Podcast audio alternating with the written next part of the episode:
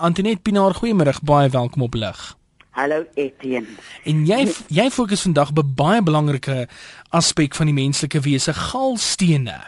Jong, 'n galsteen laat mens ellendig voel. Hmm. Dit is nou nie so dat jy nou sommer sal omkap en iets oorkom nie, maar mens voel so sleg. Ja. En daar's maklike raad. Mm -hmm. Daar's 'n vrou wat in die 1960s, Maria Treben uit Oostenryk uit, het sy sulke wonderlike rade uit die natuur uit ja. opge, opgeteken.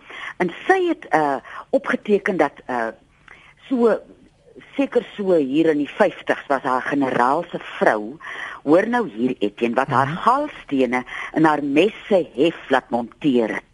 Kan jy nou dink dat 'n mens nou so kan wees oor jou eie galstene? Maar anyways het dit gedoen en sy is te besig om te werk met raduise en uh iets roep toe haar aandag weg en sy los die mes net so in die water waar die raduise is hmm. en dit hou haar toe lank besig vir 2 3 ure later kom sy terug.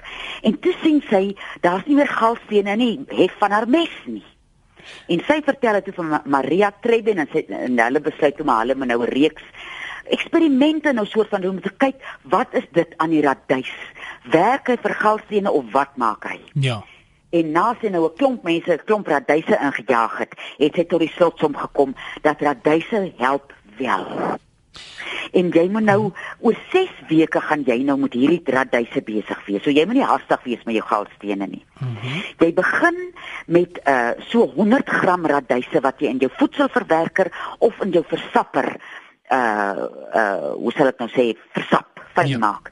En jy gooi 'n bietjie water by en dan drink jy so een keer op 'n dag hierdie 100 gram van hierdie raduise. En die wonderlike ding Etienne, mhm. raduis groei vreeslik vinnig. Ja. Al het jy nie 'n tuin nie, al bly jy in 'n woonstel waar jy net 'n balkon het, jy kan vir jou raduise in 'n pot plant. So doen nou hier voor die erge winter kom plant vir jou 'n hele plaat raduise as jy sukkel met galstene, mhm. -huh. want jy gaan 6 weke se raduise nodig hê. Ek skiet ek val nou aan die rede maar as jy dit nou geplant het, wat s'e onderhoud? Is dit maklik om te onderhou as jy hulle geplant het? Lieflik. Hy soek 'n bietjie son.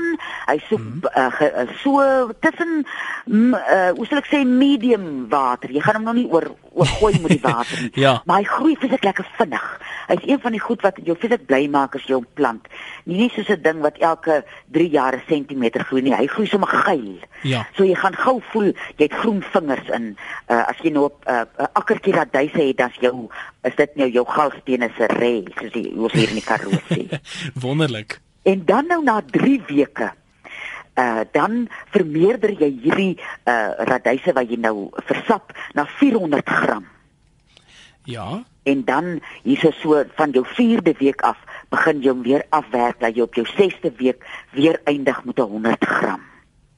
En mens moet nou geduldig wees met die ding. En drink hom en drink hom en as jy nou weet jy het las van galstene, gaan na 6 weke na 'n dokter toe en sê hoorie kyk asseblief neem 'n foto van my galstene en sê vir my is dit nog daar.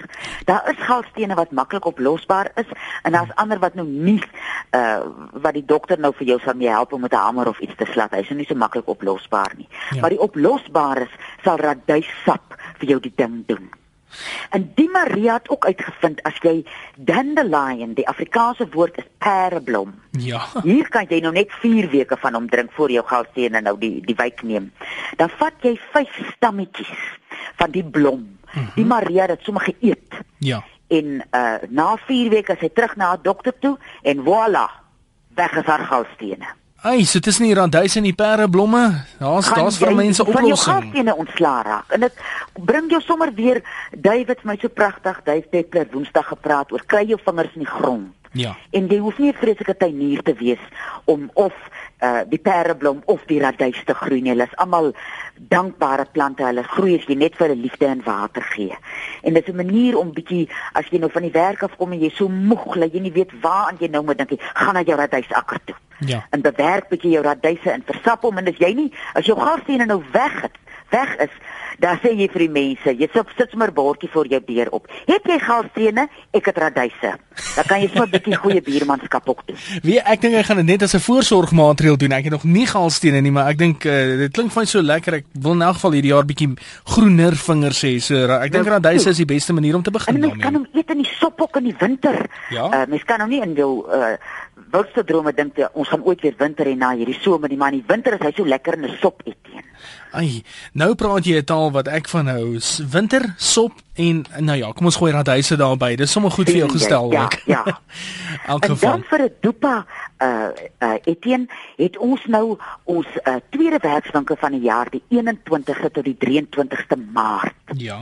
As mense wil, dis nou die Karoo krye kring jy sit meestal in die kring met bossies en uh, nie so mm -hmm. net noodwendig met mense nie. En as jy nou inligting daaroor soek en bietjie wil uitkom Karoo toe net onder die sterre hemel kom sit en stil ja. word, kan jy gaan kyk by www.kruiekraaikoning.co.za en daar sal jy alles sien.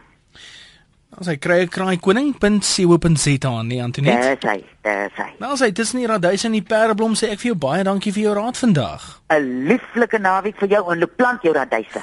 ek gaan se maak Antoinette. Baie dankie vir daai advies.